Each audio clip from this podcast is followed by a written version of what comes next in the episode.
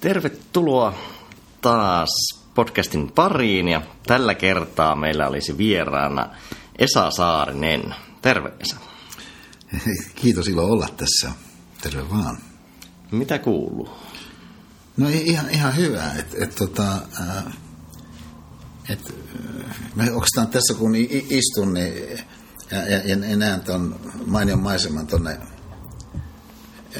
kohti Jyväskylää yli tuon ton, rautatien, niin monia sellaisia muistikuvia, jotka liittyy myönteisesti Jyväskylään, tulee mieleen. Ja sitä kautta myöskin niin se semmoinen tosiasia, että kuinka kokemus ja elämä rakentuu kerroksellisesti. Mutta sitten taas ne tilanteet, missä meidän elämä tapahtuu helposti, on ikään kuin pisteikkäitä. Että se on jotenkin pisteenomainen se nykyhetkisyys usein semmoisella tavalla, joka oikeastaan onkin harhaanjohtava sen suhteen, mitä siinä olisi mahdollista siinä pisteessäkin tapahtua semmoista kaunista – jota siinä voisi tapahtua, jos siihen tulisikin mukaan erilaisia kaaria sieltä jostain, ää, jostakin kauempaa. Ja ää, sitten ikään kuin synnyttää semmoisia sointeja, jotka melodisesti syventävät sitä nykyisyyttä. Niin että nämä soinnit, mitä mä kuulen mun mielessä täällä Jyväskylässä, niin oikeastaan niitä on aika ihana kuunnella. Niin, muistihan tosi paikkasidonnainen, koska tulee tosi vahvasti mieleen, jos näet vaikka korkealta tai kauempaa jonkun paikan, missä olet ollut, niin tosi hyvin pystyt hahmottamaan, että tuolla me muuten mentiin ja tuolla. Ja sitten sä jopa muistat, mitä puhuit jonkun kanssa siinä hetkessä, vaikka muuten koko muisto ei olisi ollut sinun mielessä 20 vuoteen. Toi on totta. Toi, toihan on hätkähdyttävää, että et kuinka paljon siis mielessä on sellaista varantoa, joka, joka voisi palvella meitä upeasti. Mutta just sen paikkasidonnaisuuden vuoksi, niin, niin, niin saattaakin olla siellä suljettuna jossakin sopukoissa. Ja et, et kun yksi mun sellaisia kantavia perusajatuksia on, on, on nyt vuosia ollut lause, että meissä on erilaista sellaista hyvää, mikä eri syystä ei tällä hetkellä näy päälle, niin tuotuna tämmöiseksi itsensä johtamisprinsiipiksi mun mielestä alleviivaa sitä, kuinka hyödyllistä on viedä itseään tilanteisiin, jotka on toisenlaisia kuin semmoiset normi-arjen suoritusympäristöt, jotta sitten jotakin voi niin, niin äh, sävykästä siltä esittäytyä – sellaista, joka sitten voi niihin normiarkitilanteisiin nähden olla rikastavaa. Että se on erilainen lähestymistapa niin paikan muuttamiseen tai, tai, tai äh, jonkin toisenlaisen reitin valitsemiseen, kuin mitä usein ajatellaan siis semmoisena, että tarvitaan ikään kuin uutta stimulanssia. Että pikemminkin musta se on, että tarvitaan sellaista... Äh, ympäristöä, mihinkä mieli voi asettua niin, että se itse voi nostaa sieltä omista sopukoistaan kauneuksia esiin. Tuohon liittyen tuli mielenkiintoinen asia mieleen. Nyt vasta ruvennut tutustumaan. En ole sitä itse käyttänyt mitenkään tehokeinona, mutta muistihan tosi tuoksusidonnainen myös. Ja tuoksut on tavallaan, tavallaan hajuaisti ei ikinä filteroi mitään pois, niin kuin vaikka näköaisti niin jotkut henkilöt hän käyttää tämmöisenä vaikka flown saamisen keinona sitä, että ne on assosioiduttaneet itselleen flown omaiseen tilaan. Ne on aina käyttäneet vaikka jotain tuoksua taustalla, kun tehneet töitä. Ja sen jälkeen ne voi tehdä tämän käänteisesti, eli sillä tuoksulla sitten Joo. saavuttaa sen flow-tilan tai ainakin flown omaisen niin keskittymisen tilan. No toi, toi on mielenkiintoinen mahdollisuus, johon mä heti kun se sen nyt kuvaa tässä – uskon. Et, et, et oikeastaan ne on aktiivisesti ajatellut tuoksua, mutta mut siis, että sehän on, ää, nyt kun asia ajattelee, niin aivan ilmeistä, että vaikka mun kannalta, että pipsalla on tietty tuoksu. Ja, ja, ja siinä lähellä oleminen näin ollen, niin, niin aktivoi monia sit sellaisia kerroksia mun tajunnassa, jotka on, jotka on upeita. Mutta todella siis, jos ajatellaan ihan siis suoriteympäristön kannalta, niin sitähän pystyisikin käyttämään hyväkseen. Siis että näinhän pääsääntöisesti mä sanoisin, meillä on, että, että, että me käytetään itseämme, onko tämä hämmästyttävän kapeasti siihen nähden, mitä meillä ihmisinä voimavaroja olisi käyttää. Tuo on just, tämä tuoksun hyödyntäminen tuossa suhteessa on, on, on, on varmastikin yksi tällainen käyttämätön voimavara. Joo, ja sitten oli, joskus mä itse vähän pidin tuoksuja silleen kaukaisena tai vähän semmoisena karkeasti sanottuna hippijuttuna. Mutta sitten tota, kun tutustui vähän siihen tiedepuoleen ja hajuaisti enemmän siihen, niin sitä oli itse tutkimusta, että sitruuna olisi paras työympäristön tuoksu, koska se on keskimäärin ihmisille paras semmoinen freesiyden ilmaisia. Vai niin? Onpa jännä. Mutta ihan, ihan mahdollinen. Et, et, totahan siis sinänsä, ainakin siis semmoisissa konteksteissa monikin meistä ehkä voisi soveltaa, että sanotaan vaikka mun tapauksessa vaikka kirjoittaminen tai, tai, tai, tai luennointi, jotka on tällaisia ää, erottuvia ää, suoriteympäristöjä, niin niitä voisi tuossa suhteessa aktivoida, että koska tiedossa on se, että, että moneen tekemiseen liittyy semmoinen lausumaton ja usein ehkä jossakin määrin vain intuitiiviseksi jäävä virittyneisyys, ulottuvuus, jonka sitten helposti sivuuttaa, kun ajattelee, että voi siirtyä suoraan siihen varsinaiseen tekemiseen ilman sitä virittyneisyyttä, joka noin lähtökohtaisesti on virhe, koska taas jos johonkin menee virittyneenä, niin se onnistuu paremmin se soitto, kun sitä instrumenttia on viritetty – että vaan alkaa sitten eh, mahdollisesti vähän se löystyneillä kielillä niin näppäillä sitä mestariteosta. Että et tuossa suhteessa siis sen vaikkapa sitruunan siis käyttäminen tuoksuna suhteessa vaikka mun tapauksessa vaikka Pafos-seminaarissa. Onpa mielenkiintoinen mahdollisuus. Kun se on tulos just mun seuraava Pafos-seminaari niin tässä viideskymmenes niin, niin äh, lajissaan, niin ehkä tämä olisi semmoinen muistettava kohta kokeilla tätä mysteerimiehen vinkkiä. No, mä voin kaivaa sen tutkimuksenkin sinulle jostain esille vielä. Niin. Mä, mä, mä arvostaisin tuota, koska mä sinänsä tykkään katsoa asioita niin, niin tutkimuksellisesti myös.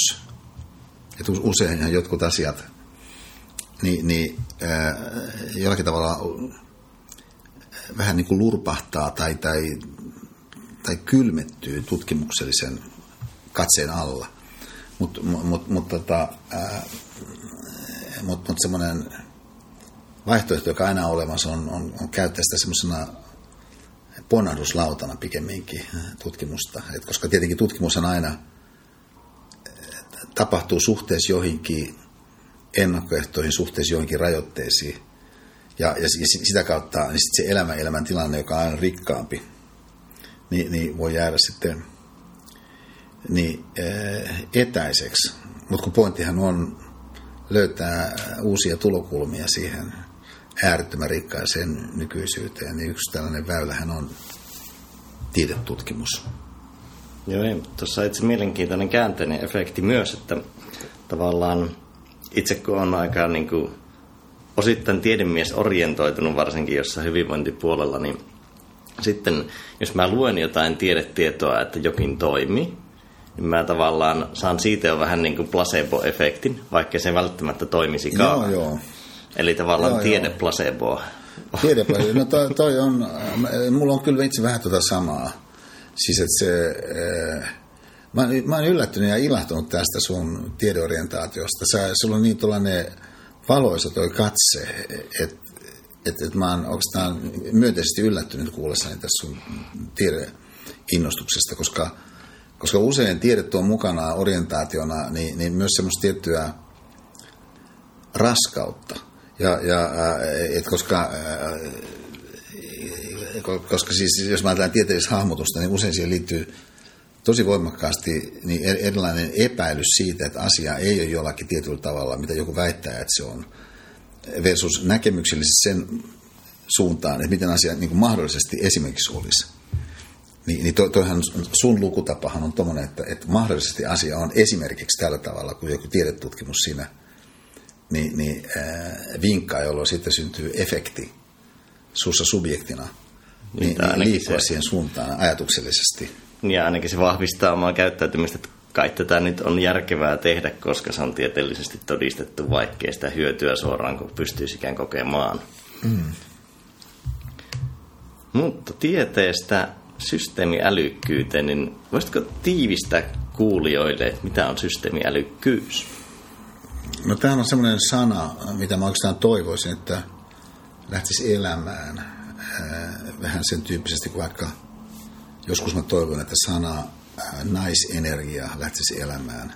Tai, tai sana lady, niin, niin, joka, mutta esimerkiksi Seppo Lehtonen niminen Metsäserlan myyntipäällikkö oli se, että mä ensimmäisen kerran kuulin ilmaisun lady.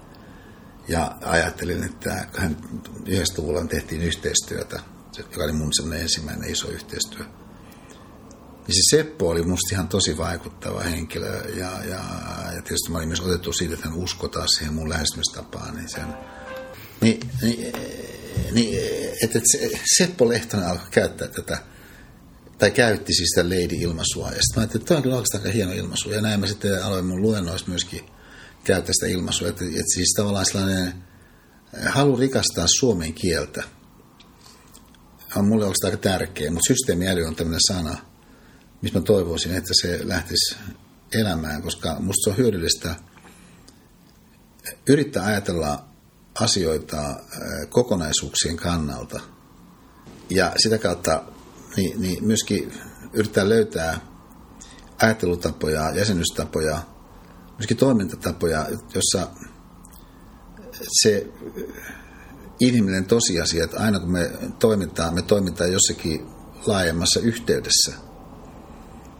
Voisitte herättää kysymyksen siitä, että me voisiko siinä toimia nykyistä älykkäämmin siinä jossakin laajemmassa yhteydessä,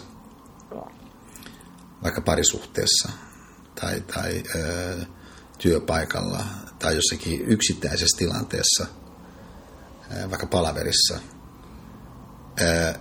tai kun sä liikut paikasta toiseen ja olet osa jotakin niin kuin liikenneympäristöä, niin se peruslogiikka on, että se kokonaisuus monessa suhteessa niin ei näyttäydy sulle objektiivisena tosiasiana yksinkertaisesti siitä syystä, että siellä on liian paljon ja, siitä syystä, että sä et itse pysty olemaan ulkopuolinen siihen kokonaisuuteen nähden, missä sä itse olet sisäpuolella, niin silti on mahdollista olla siellä enemmän älykäs tai vähemmän älykäs.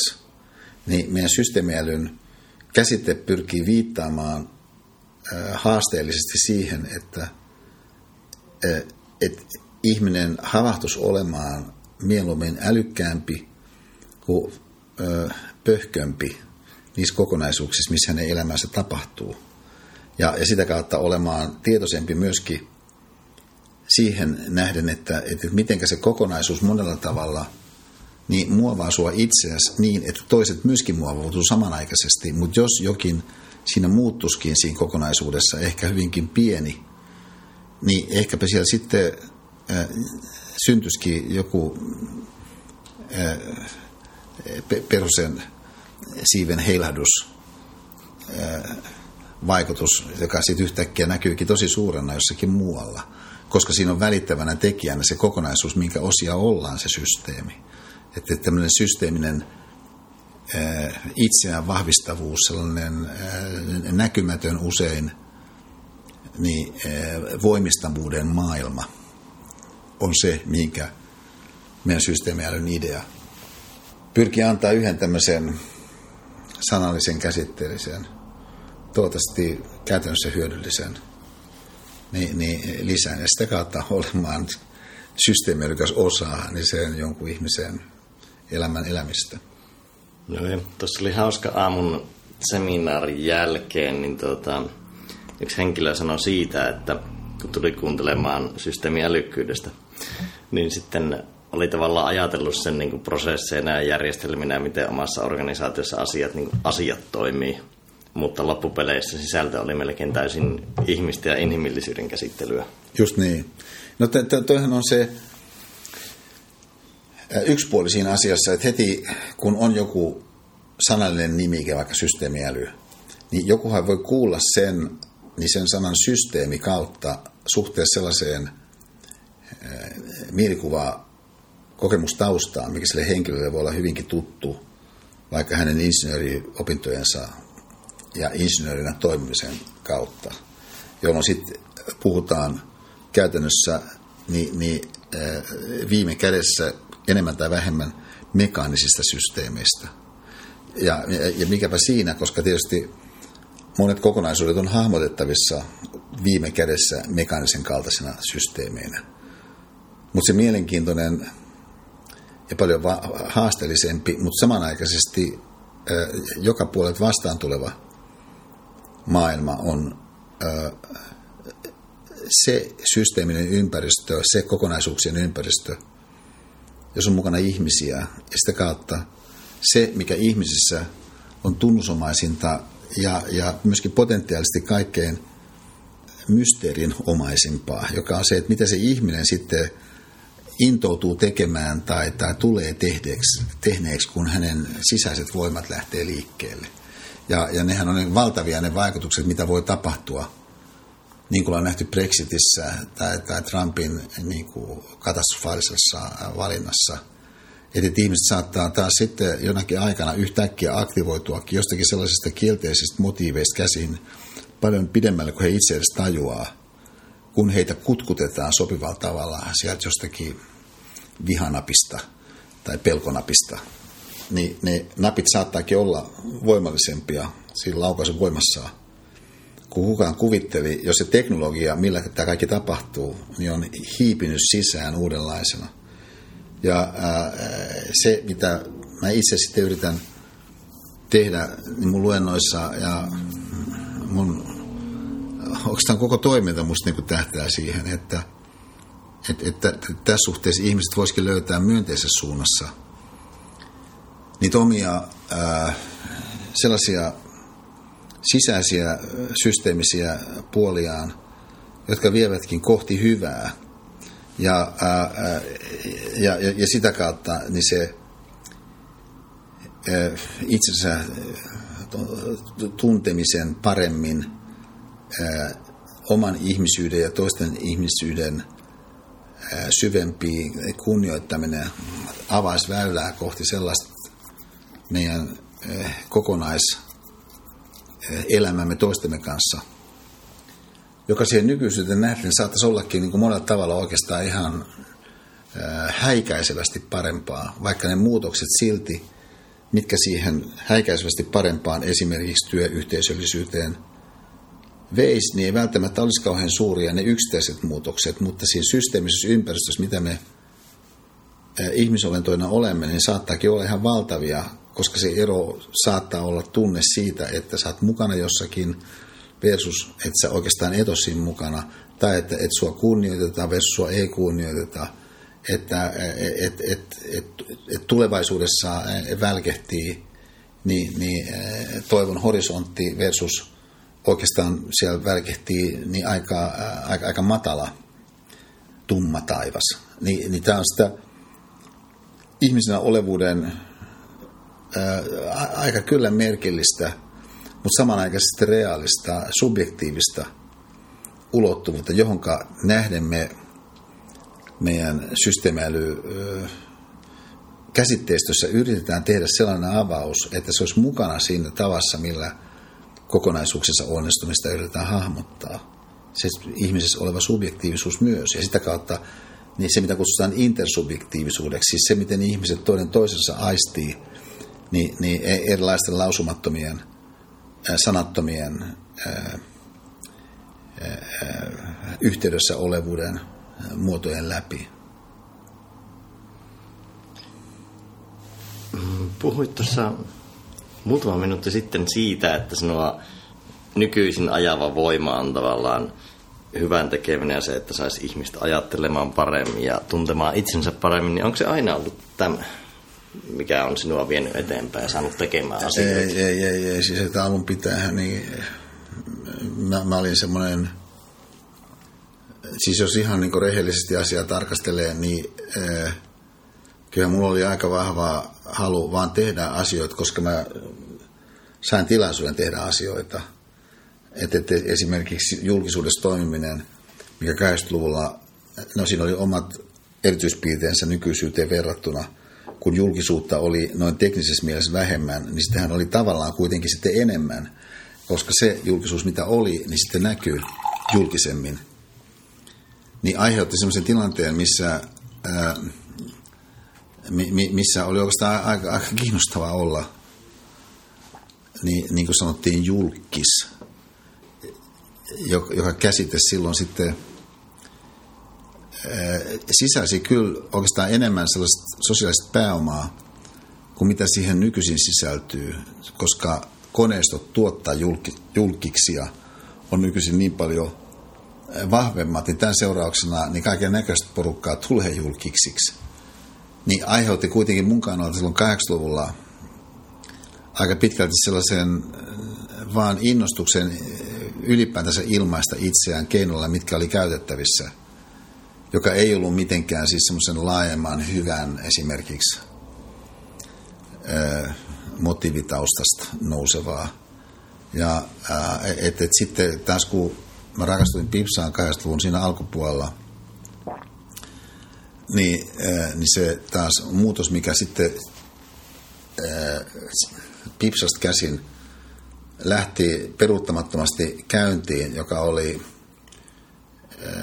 äh, yksi tapa hahmottaa se tietynlaisen semmoisen itsekeskeisen innostuksen ja tähti tavoitteen, tähtenä olemisen tavoitteen niin kuin murtumiseksi, niin on sitten osaltaan tuonut mukanaan tämmöiseen yleisemmän kiinnostukseen, niin semmoiseen työhön, jossa se ö, vaikuttavuus ei ole ihmisten ihailua sitä koskien, että, että kuinka loistokas Esanen on, vaan siihen, että mitä se sitten se mun työ kenties mahdollistaa niiden, niiden toisten ihmisten elämässä, esimerkiksi vaikka luonnon, luennon yhteydessä, niin tämä tarkoittaa käytännössä sitä, että, että jos mä joskus halusin olla loistokas luennoitsija niin, että ihmiset olisivat vaikuttuneita siitä, että kuinka loistokas luennoitsija mä olin, niin nykyisin se mun tavoite on se, että, että, että ihmiset poistuisivat siitä luentotilanteesta niin, että he itse kokee löytäneensä ää, omaan ajattelunsa ja sitä kautta elämäänsä jotakin ää, lisääntynyttä syvyyttä ja merkityksellisyyttä. Ja näin, että he ajattelee enemmän niin kuin he itse tarkemmin ajatellen ajattelee sen luennon jälkeen, eikä niinkään, että he ajattelee enemmän niin kuin Esa Saarinen jostakin asiasta jo valmiiksi silloin aamulla ennen luentoa ajatteli. Koit, koitko, että pääsitkö koskaan siihen loistokkaaseen luennoitsijuuteen? Ja kysyn tätä siksi, koska tuli mieleen, että moni vaikka julkisuudessa kovaa asemaan päässyt tavallaan, sitten kun he ovat päässeet sinne, niin saattaa kääntää sen siihen, että sitten ruvetaan tekemään hyvää, kun tavallaan ei ole enää tavoiteltavaa sinä itse julkisuusarvossa, vaikka moni urheilija tai muusikko tai muu tavallaan käyttää sitä asemaansa hyvään. No tota, no ehkä mä sanoisin oman kohdallani, että, kyllä mä taas toisaalta on yrittänyt aina kun mä oon jotain yrittänyt tehdä, niin kauan kuin mä muistan, mä jotain yrittänyt tehdä, niin tehdä sitä kyllä niin täysin, kun mä sitä vaan pystyn tekemään. Ja sitä kautta sitten mä oon yrittänyt kehittyä siinä jossakin, mitä se onkaan. Ja, ja että jos mä kirjoitin vaikka kirjoja, mitä mä en ole moneen vuoteen kirjoittanut mitään kirjoja, mutta silloin mä kirjoitin kirjoja 80-luvulla ja 90-luvulla. Niin kyllä mä yritin kirjoittaa näitä kirjoja kyllä ihan niin kuin tosi tosissani. Ja ää, et, et, siis ei niin, että, että mä ajatellut vaikka länsimäisen filosofisen historian huiput huipulle vuonna 1985, kun se ilmestyi. joka ää, sitten just valmistui siis siinä vaiheessa, kun me oltiin rakastuttu Pipsan kanssa. Se Pipsan vaikuttavuus alkoi niin kuin tuntua. Mutta kyllä mulla oli kaikki pelissä sen ilmaisumuodon suhteen, mikä siinä oli relevantti. Ja kyllä mä edelleenkin ajattelin, että, että mielestä on oikeastaan niin ylittämätön edelleenkin se huipulta huipulle kirja filosofian esittelynä suomeksi. Mutta sitten taas toisaalta mä nykyisin en ajattele, että olisi jotenkin tarpeellista olla jossakin kisassa mukana. Kukaan on kirjoittanut parhaiten filosofian historiasta suomeksi esimerkiksi, tai missään muussakaan. Että et jos, jos jonkun mielestä joku on parempi puhuja tai luennoitsija kuin mitä mä olen, se on musta ihan fine, että joku niin ajattelee. Ja, ja sitten, että et, et, et, niinku, et, tav- tavallaan, että et, et mä en oikeastaan ole sillä ollut kauhean kiinnostunut ihan kuin, kuin kisaamaan. Ja, ja, ja siis, että se muutos siinä, että kun mä kuitenkin joskus varsinkin 80 nuorempana, niin kyllä mä oikeastaan niin kuin kisasin. Että mä halusin olla niin kuin number one. Ja että et semmoinen ikään kuin, niin kuin sankarusta, tarusto tai jokin niin kuin tähtenä olevuuden niin kuin upeus ja hohdokkuus veti mua niin kuin puoleensa silloin. Se on vain, että ne eivät sillä enää musta ole tuntunut niin kiinnostavilta niin, niin vuosiin. Ja, ja siinä, että ne ei ole tuntuneet niin vuosiin kiinnostavilta, niin, niin et, et, mä tarkoitan, että on niinku hauskaa olla vaikka tunnettu henkilö. Ja sitten siinä, että jos ihmiset pitää sua tähtenä, niin siinä on, siinäkin on oma niinku, hieno puolensa. Mutta mut, se on sillä tällainen keskeinen motiivi mulle niin kuin siinä suunnassa edetä, mutta siihen, että näin taas, että tämä on tilanne, niin Pipsa on vaikuttanut enemmän kuin kukaan muu, ja myöskin sellaisilla suunnilla, mitä, mitä mä varmasti en olisi niin kuin itse löytänyt. Olisin mä tullut millaiseksi tähdeksi tahansa jossakin toisessa skenaariossa. Koska saa se semmoinen niin itse, itsekeskeisyyden niin kuin ansa – on monessa tekemisessä, monessa sellaisessa ammatissa tai toimiympäristössä, jossa se yksilö on, niin kuin hyvin vahvasti niin se arvoa tuottava hahmo, niin, niin se itse keskeisyyden ansa laukee ihan tosi herkästi. Mutta sitten kun se on lauennut, niin sieltä ei noin vaan noustakaan enää niin kuin ylös toisten suuntaan, niin aidossa mielessä, ilman jotenkin kriisiä. Ja, ja, ää, ja, tota, no mulla onneksi ei ole mitään sen kriisiä ollut, mutta mulla on ollut tällainen niin kuin mun elämän suuri rakkaus, ja se elämän suuri rakkaus taas puolestaan on kasvattanut sanoisin tiettyä sellaista nöyryyttä, josta mä oon tosi kiitollinen nyt, mutta mitä mä e, uskon, että mä en olisi niin sinällään löytänyt noin vaan omin nokkineeni. Eli jos mietitään sinun tarinaa sankarin matkana, niin Pipsa on ollut sinun mentori. Näin, näin voi sanoa joo, että se jatkuu. Mutta se mentorointikin siinä, jos ajatellaan sankarin matkan näkökulmasta, niin ää, ei täysin ole osuva sen takia, että et, et, et, et mentorit harvoin on sillä tavalla ikään kuin sen subjektin kannalta semmoisen kiirastuleen synnyttäjiä, mitä tässä tapauksessa Pipsa on mulle kuitenkin myös ollut. Et, et, koska ää, monasti ne asiat mun toiminnasta tavassa hahmottaa tai asenteissa, eh, vuorovaikutustyylissä, ihan siis tällaisissa niin mikrokäytöksen muodoissa, ovat olleet sellaisia, että mä en olisi halunnut oikeastaan kohdata sitä puolta itsestäni, minkä Pipsiset on tuonut esiin. Sen lisäksi niin äh, ihminenhän kykenee ajattelemaan äh, itsestään aika herkästi niin, että et, et sä oot oikeastaan sellainen kokonaispaketti, että siinä nyt on niin kuin monenlaisia puolia – ja jos nyt joku puoli on niin osittain vähän, vähän, vähän, vähän niin kielteisempi, niin, niin se on kuitenkin suhteellinen hinta, minkä joutuu maksamaan kaikesta. Et, et, ja mehän tiedetään niin kuin luovista suuryksilöistä se, että niin kuin lähtökohtaisesti niin luovan suuryksilön elämä niin, niin synnyttää siihen lähelle ihan tosi paljon kaiken näköistä semmoista kipinää, ää, minkä taas sitten poltteessa ei ihan jokainen pärjää, mutta sitten taas toisaalta jokuhan voi olla sellainen, että se ei vaan niinku halua, että semmoista kipinää itse asiassa niinku syntyykään, vaan että itse asiassa sen pitäisikin niinku synnyttää se liekki, mikä se onkaan, sitten ilman just niitä kipinöitä. mutta se voi vaatia sellaista kasvua taas sieltä subjektilta, mihin hän ei sillä välttämättä ole valmis.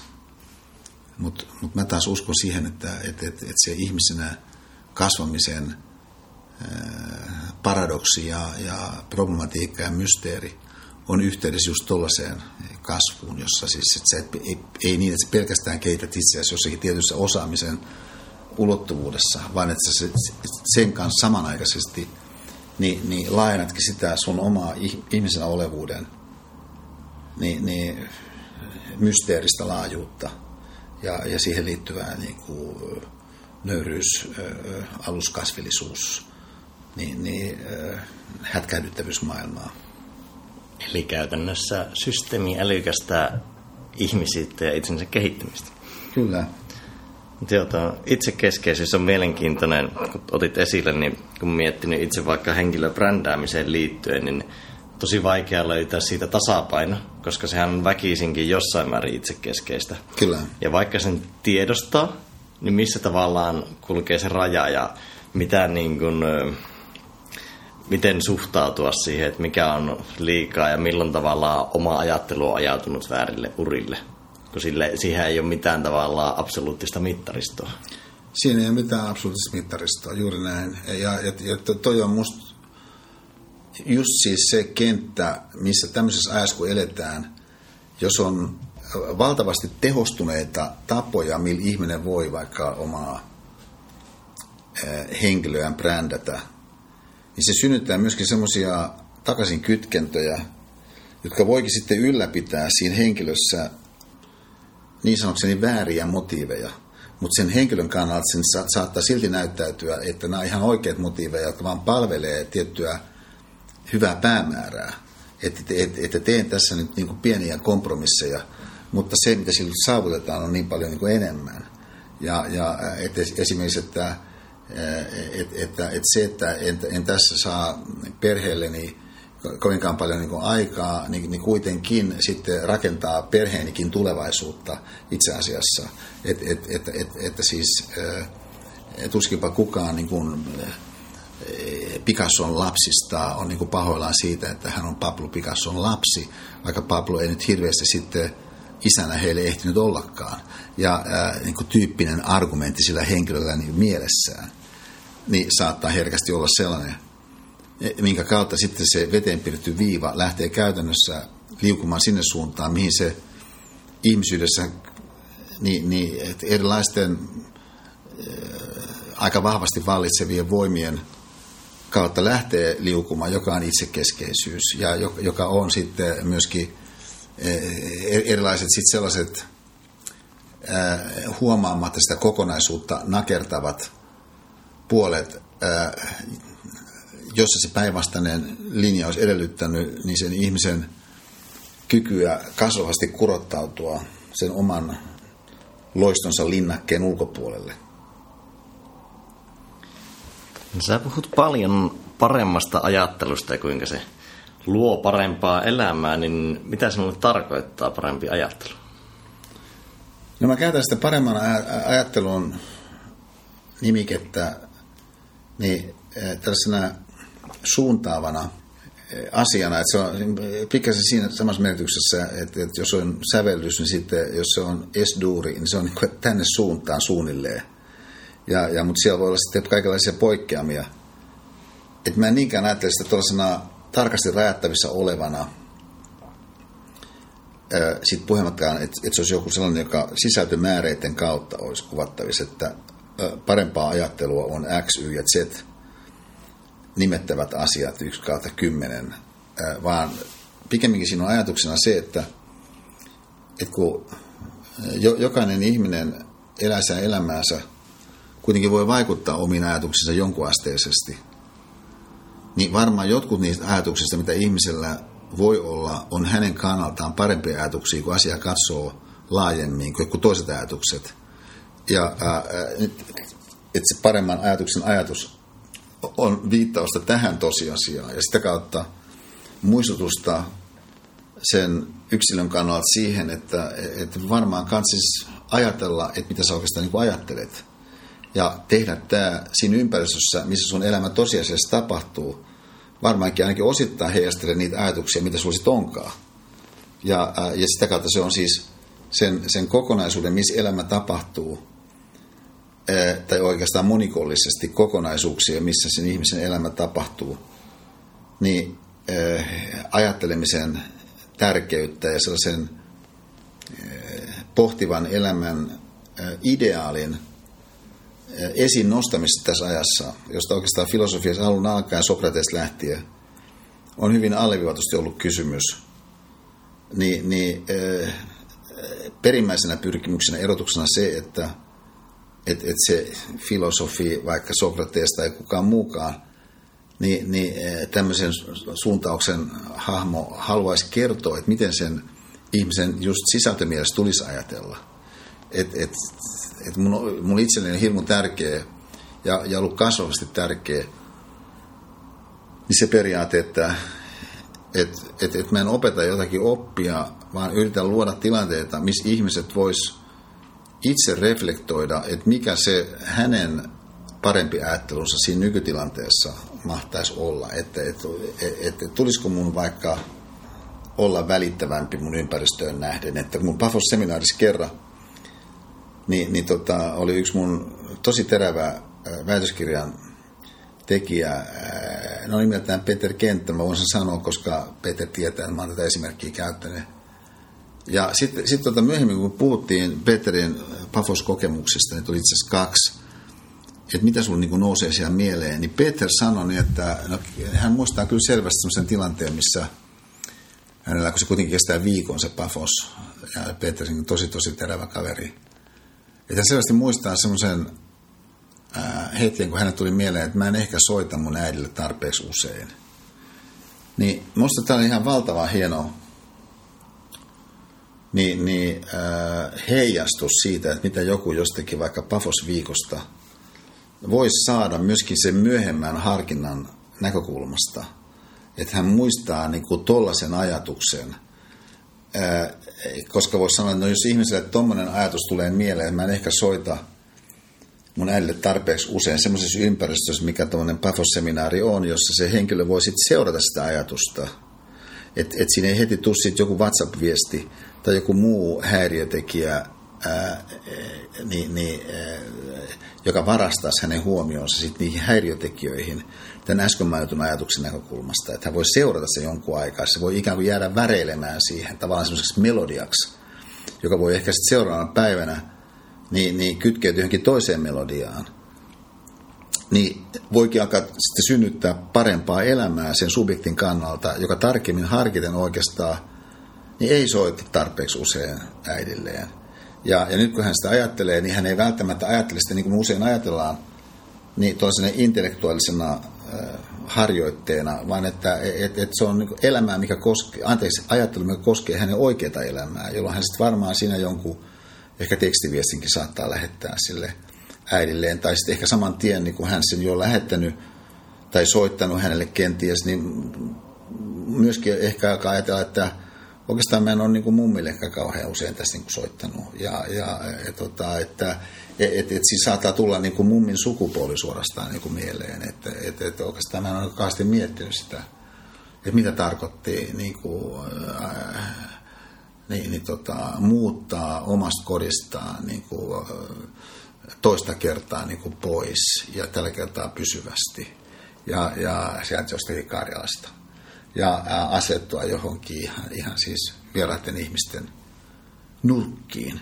Ja, ja että et kuinka niin kuin upea itse asiassa niin kuin se mummin elämän usko kaikkien niiden koettelemusten jälkeen, mitä hänkin on joutunut kohtaamaan niin itse asiassa on. Siis tällainen niin ajatusmaailma voisi aktivoitua siitä ikään kuin yhdestä ovesta, joka oli se, joka ei suoraan koskettanut edes mummia, vaan se koski hänen äitiään, mutta sitten äidistä tuli mieleen mummi. Niin, niin tämä on meissä olevaa sitä sellaista syvyyskerroksellisuutta, jonka puoleen niin mä toivoisin, että, että mun oma elämäntyö ja luennot ja seminaarit niin antaisi ihmisille tilaisuuden niin syvemmin kääntyä. Joo, ja onhan kaikilla, kaikilla ajatuksilla varsinkin, jotka aktualisoituu tekoina, niin tosi iso perhosvaikutus, koska jos se äidille soittaa, varsinkin jos se tapahtuu ja siitä niin kuin assosioituu hyvää mieli ja tulee empaattinen olo, niin sitä rupeaa myös toteuttamaan kaikessa muussa toiminnassaan todennäköisesti vähän enemmän. No miten tolleen konkreettisemmalla tasolla, jos miettii vaikka, että mä haluaisin omassa organisaatiossa edistää ja mahdollistaa parempaa ajattelua, niin mitä keinoja mulla siihen voisi olla tai miten mahdollistaa sitä? No mun mielestä ne peruskeinot niin, niin eh, on tietenkin eh, sanallinen jäsentäminen ja siihen liittyvää nyt tämä on vähän liian kaventava sanana, mutta silti se on oikeaan suuntaan viestintä. Et tietenkin se, mitä ihminen puhuu, mitä ihminen viestii, niin, niin on, minkä kautta sitten parempaa ajattelua siihen ympäristöön voi syntyä.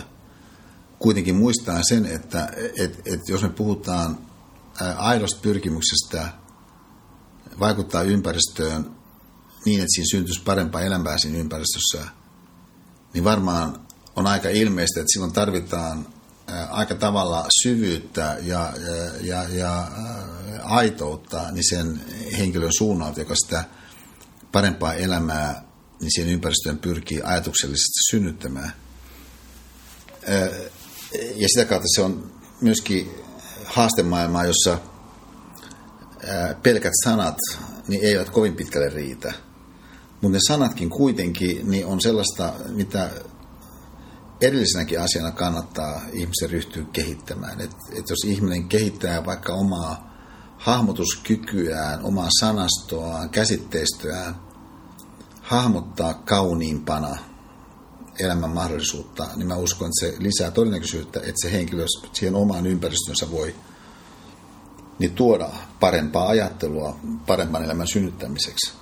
Ja sitten toinen ulottuvuus on sitten se, että, että, että jos ihminen – vaan alkaa syventää omaa ajatustaan, niin mä sanoisin, että se oma syvempi ajatus kyllä, jos se on ää, aitoa niin, että se ei tapahdu se, sen syventävän ajatuksen syventämisen prosessi ympäristössä, ää, jossa joku ulkoinen taho manipuloi sitä jonkin määrättyyn suuntaan sitä ajatusta, niin kuin mun silmiin monissa amerikkalaistyyppisissä niin kuin valmennuksissa – on asianlaita. Että loppujen lopuksi kysymys on ää, lisääntyneestä suoritustehosta esimerkiksi niin, niin elämän suhteen. Että vaikka se kuinka naamioitaisi kaiken näköiseen hyvää, niin sitten on loppujen lopuksi kysymys. Niin se on kuitenkin vain yksi puoli elämästä me suorittajina.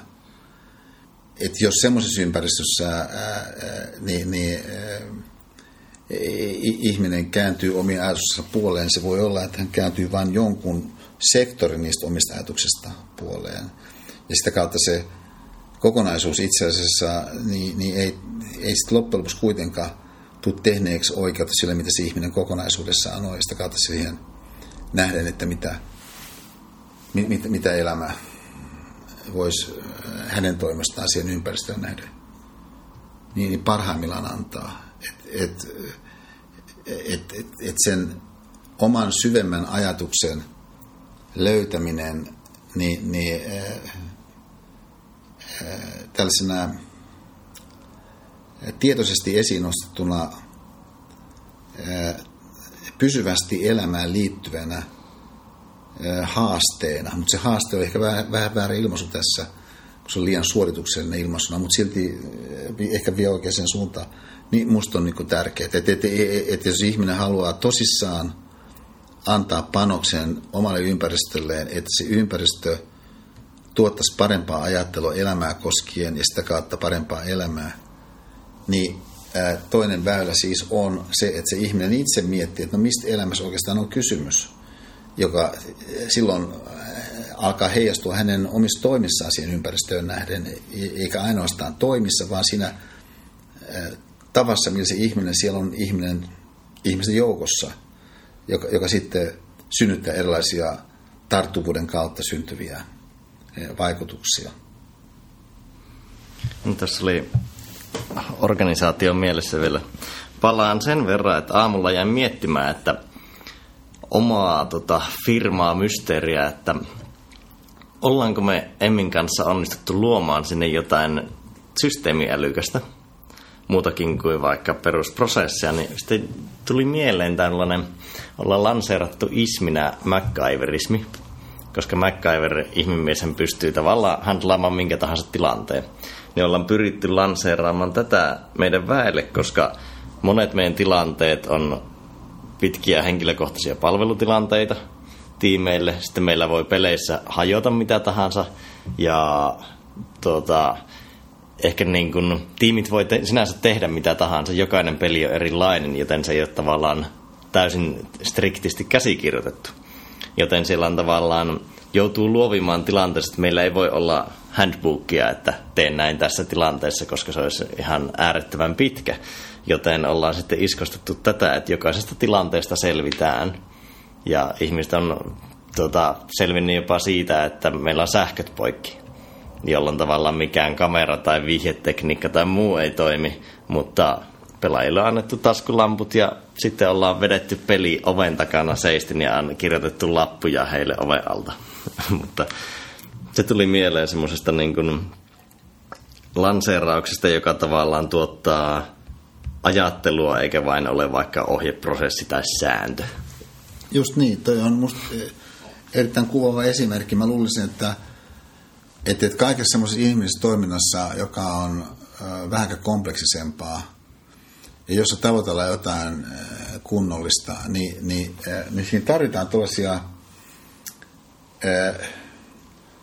yleisiä sitä orientaatiota koskevia ohjenuoria, jotka kuitenkaan eivät ole jotenkin kaavoja, jotka sellaisena olisi siihen käytäntöön vietävissä, mutta jotka siitä huolimatta voi antaa hämmästyvällä tavalla sille ihmiselle, joka siihen osallistuu.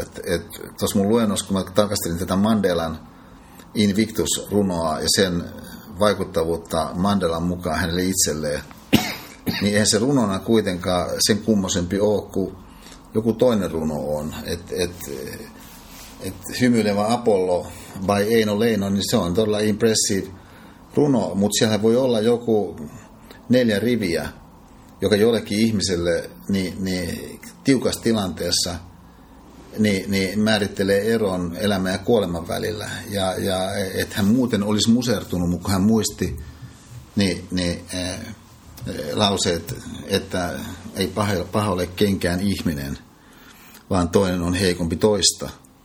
Niin, niin siis sekin niin kaunis Eino Leinolla sinne, siis toinen on heikompi toista, ei siis yksi on heikompi toista. Että ne on ikään kuin samanlaisemmat, kun se sama sana toistuu siinä. Prinsiippi voi antaa ihmiselle jossakin tilanteessa ihan hämmästyttävää niin toimintakykyä. Niin, niin tämä, mitä sä äsken kuvasit tästä te, teidän mysteeritilanteesta, niin että joku lause voi, on tämän saman suuntainen, joku lause voi ikään kuin muistuttaa siitä, että, että ihmiset keksii kaikenlaista ja, ja että, että tiukan paikan tullen, niin, niin meistä tulee yhtä ja pois semmoista esiin, mikä oikeastaan on ihan mahtavaa, että se tulee esiin, mutta ei ennakolta voinut tietää, että miten se tulisi esiin, tai että edes, että se tulisi esiin. Mutta se orientaatio siihen suuntaan on voinut olennaisesti niin saada vauhtia siitä, että, että on joku sellainen helposti mieleen muistuva lausahdus, joka ikään kuin lähtee kaikumaan siinä vaikeassa paikassa niin eteenpäin viitottavasti. Tota, ainakin niin kuin hyödynnetty aika paljonkin. En osaa tietysti sanoa mitään suoria lauseita, mutta vaikka Navy Sealeillä on varmasti aika paljon tällaisia tavallaan iskostettu joko mantroja tai sitä ajattelumallia, joka taas sitten auttaa niin kuin, silloin, kun ajattelu on yksinkertaisimmillaan, niin pystytään silti toimimaan.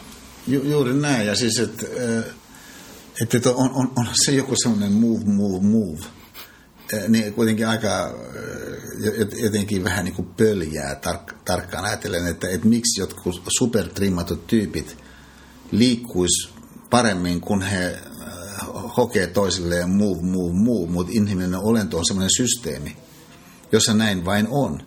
Et, et, et, et siis ihminen on moniin siis semmoisiin näennäisesti vähäpätöisiin virittyneisyyksiin nähden, niin, niin tosi kompleksinen Ferrari – Ja, ja et, et, et ne rengasvalinnat, niin ne on niin tosi olennaisia ja et montako kierrosta sillä jollakin ajat.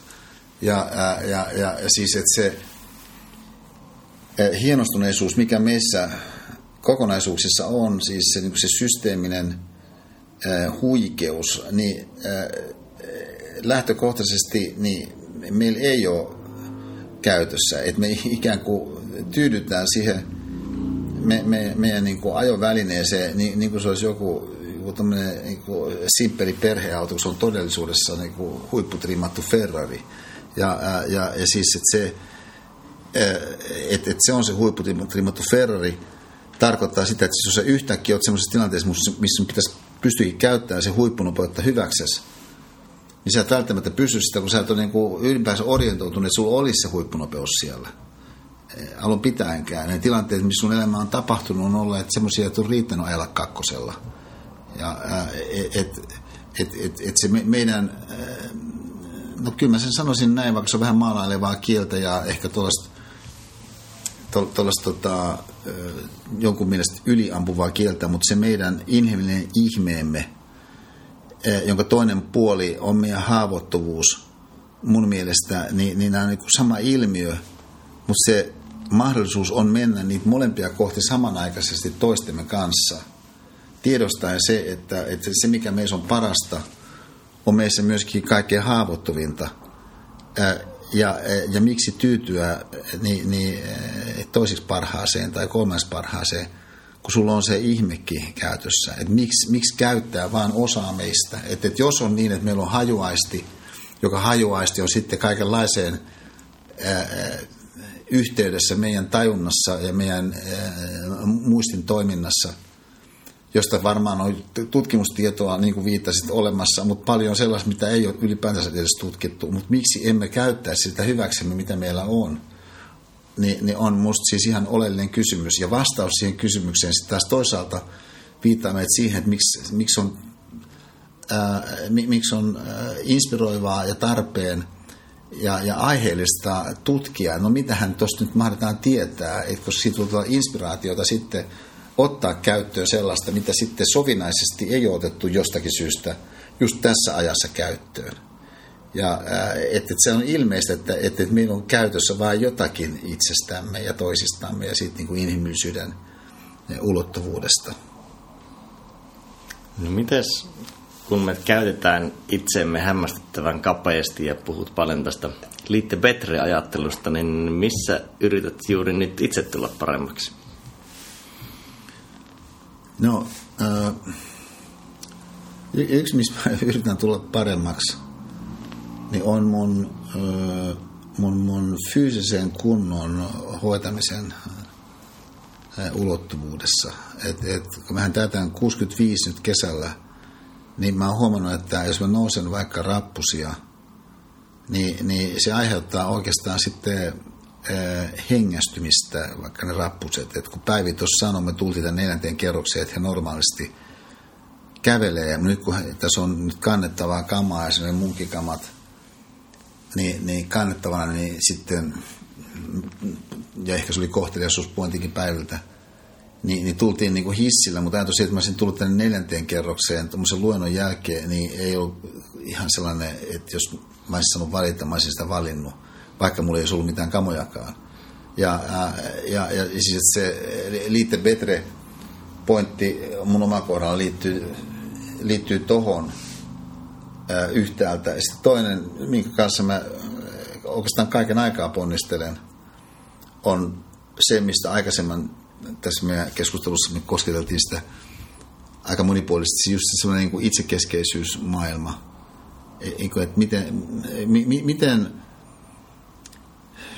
saada enemmän niitä asioita, mitä siinä mun perinteisessä ajattelussa mä sain sillä, että – mä olin liikkeellä itsekeskeisesti, niin mä sain tiettyjen luovuusjuttujen suhteen, voisin saavuttaa ilmaista itsekeskeisyyttä. Että ihan siis noin mm, korostuneesti tämä tarkoittaa sitä, että et, et, et, et, et, miten mä pystyisin kirjoittamaan, keskittyä kirjoittamiseen ja sitten siihen liittyviin niin, niin heittäytymishaasteisiin – niin, että mä muuttuisi sillä pikku paskiaiseksi niin sen ympäristön kannalta. Niin tämä on tällainen liitte betre haastemaailma mun kannalta. No nyt kun otit esille luovuuden, niin koetko, että luovuuden ja systemaattisuuden välillä on ristiriitaa? Koska tuntuu, että monilla ihmisillä tavallaan luova työ vaatii ehkä enemmän aikaa ja tilaa ja semmoista jopa sekasortoa, kun taas se, että pystyy olemaan tuottava, niin vaatii usein systemaattisuutta ja aikataulutusta. Niin koetko, että luovuuden ja systemaattisuuden välillä tai tuottavuuden välillä on ristiriita? No mä koen, että se on jännite. Ja musta se kannattaa ajatella jännitteenä. Että et, et siis, et se on niinku samantyyppinen ilmiökenttä kuin mitä monessa kaikkein kiinnostavimmassa ää, yhteydessä on asian laita. Simon Garfunkel esimerkiksi – niin, niin, joka silloin mun, mun nuoruudessa oli tällainen niin kuin mega, ää, mega duo. Ja tietysti synnyttikin sitten ihan valtavia, valtavia klassikoita, jotka edelleenkin elää. Niin ää, hehän yritti tehdä levytyksiä niin, että kumpikin lauloi erikseen. Ja jostakin syystä niin siitä ei niin kuin tullut niin kuin mitään. Ja, ja että vaikka niin kuin periaatteessa voisi kuvitella, että jos toinen on laulanut jonkun osuuden, niin sä pystyisit kuuntelemaan sitä ja sitten laulaa sen sun osuuden. Mut, mutta joku osa siitä magiikasta vaan ei syntynyt muuta kuin silloin, kun ne lauloi samanaikaisesti.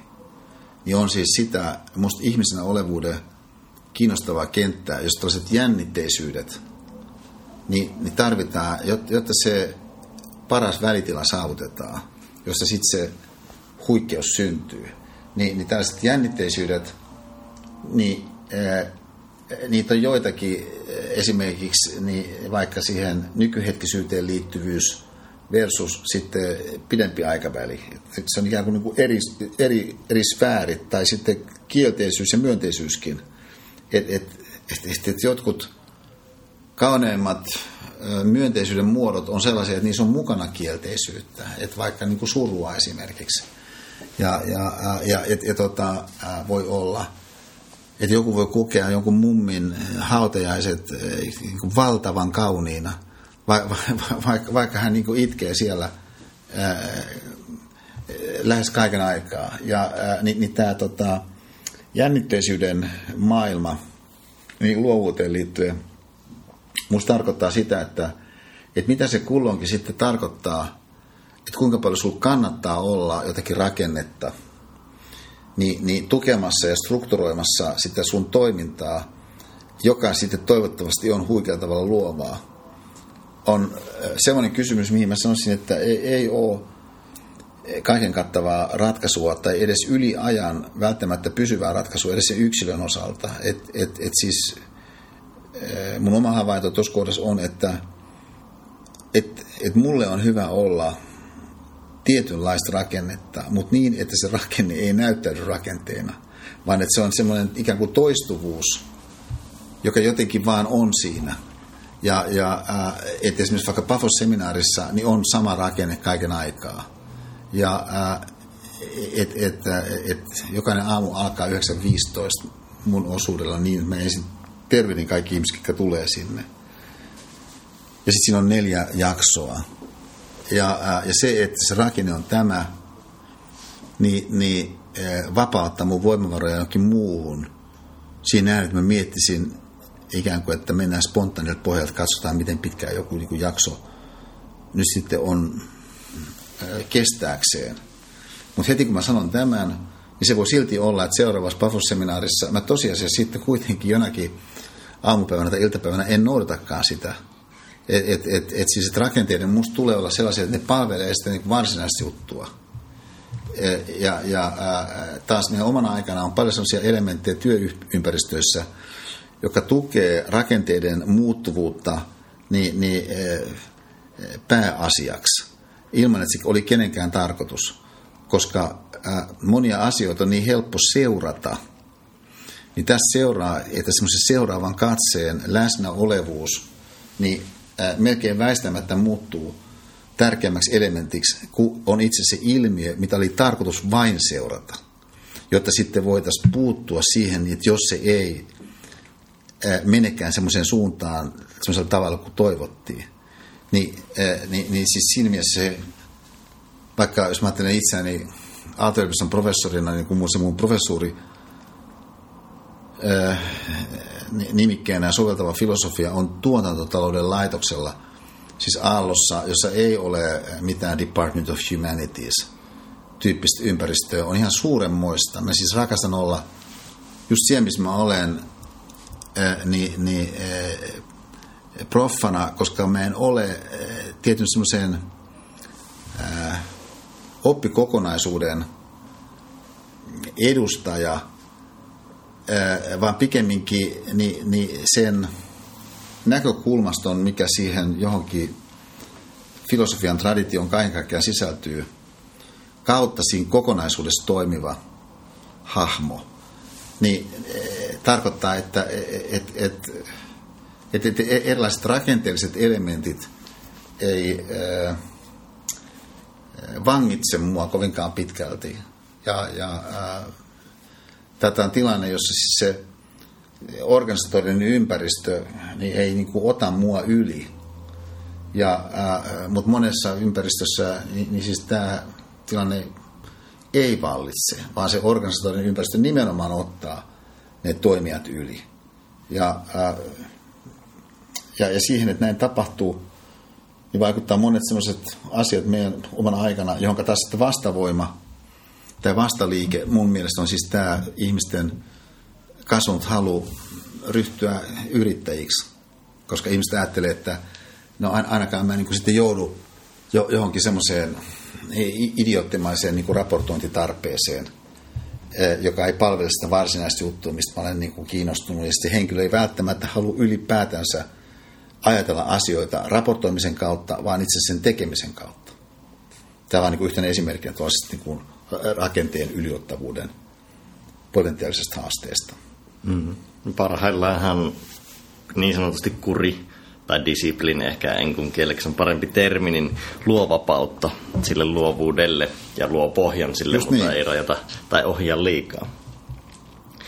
Mutta meillä alkaa kohta aika tulla täyteen, niin yksi viimeinen kysymys. Tuossa oli aamun seminaarissa puhetta sinun muutaman vuoden takaista puukotuksesta tuolla Helsingissä, niin minkälaisia, niin kuin mitä opit tavallaan tunnetasolla siitä, että mitä tuntemuksia se herätti vaikka sinussa puukottajakohta ja mitä, miten huomasit muiden ihmisten reagoivan siihen?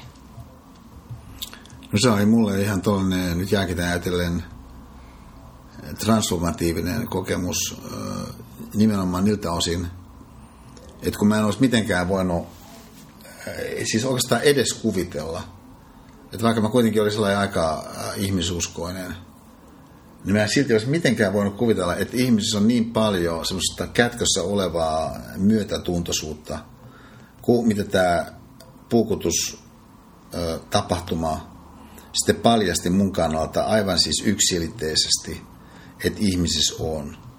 Ja että et, et, se oli niin todellinen havahtuminen, että monethan ajattelijat, filosofit, kirjailijat, kaikenlaiset kulttuuritoimijat on kohdistaneet läpi vuosisatoja huomiota siihen, että se arkinen elämä niin voi olla tosi tosi kätkevää joissakin suhteissa.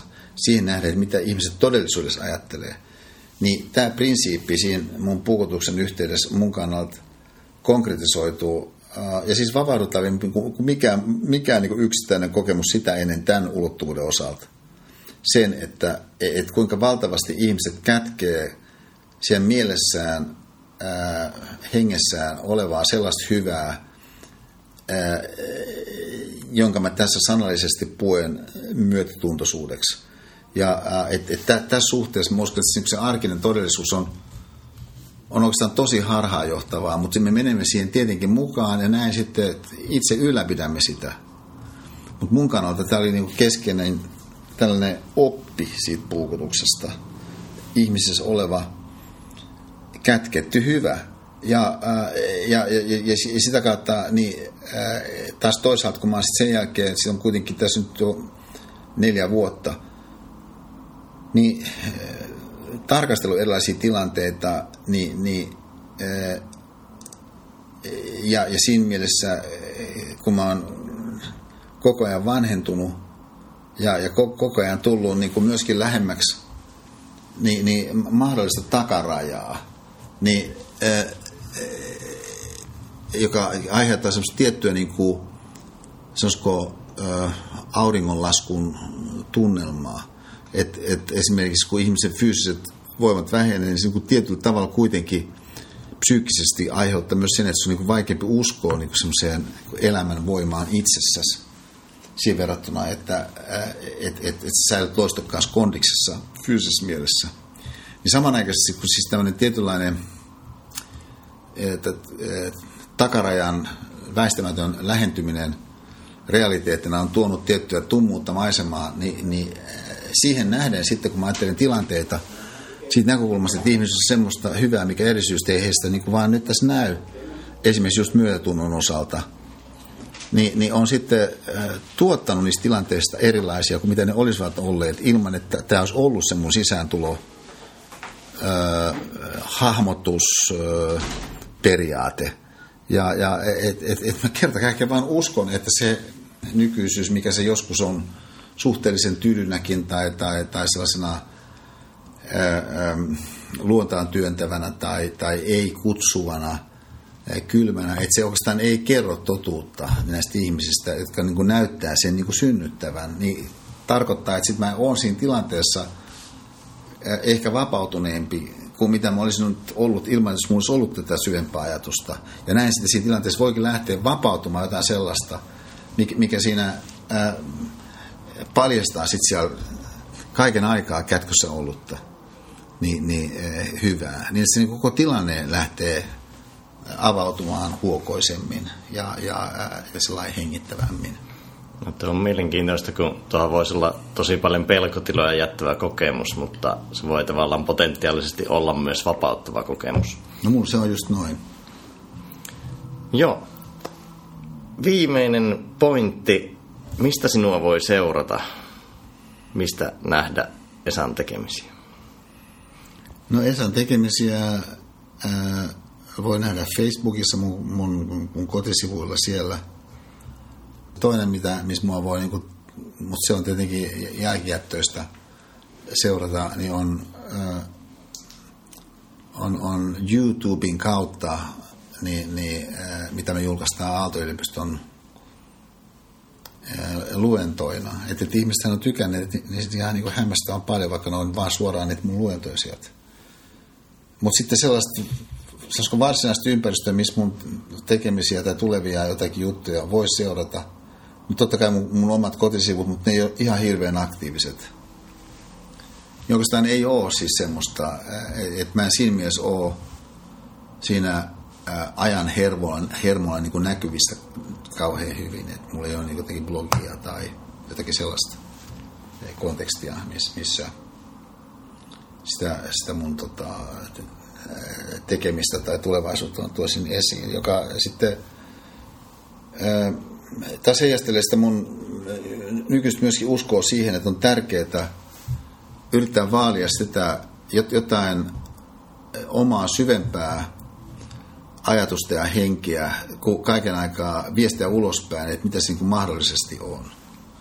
Että, että sitten kun jotakin syntyy, niin se on hienoa, että, että jos siitä syntyy joku semmoinen vaikka tallenne, joka, joka ihmisille voisi jotakin antaa, kuten mä toivon vaikka tämä meidän mun mielestä niin kuin hieno keskustelupodcast.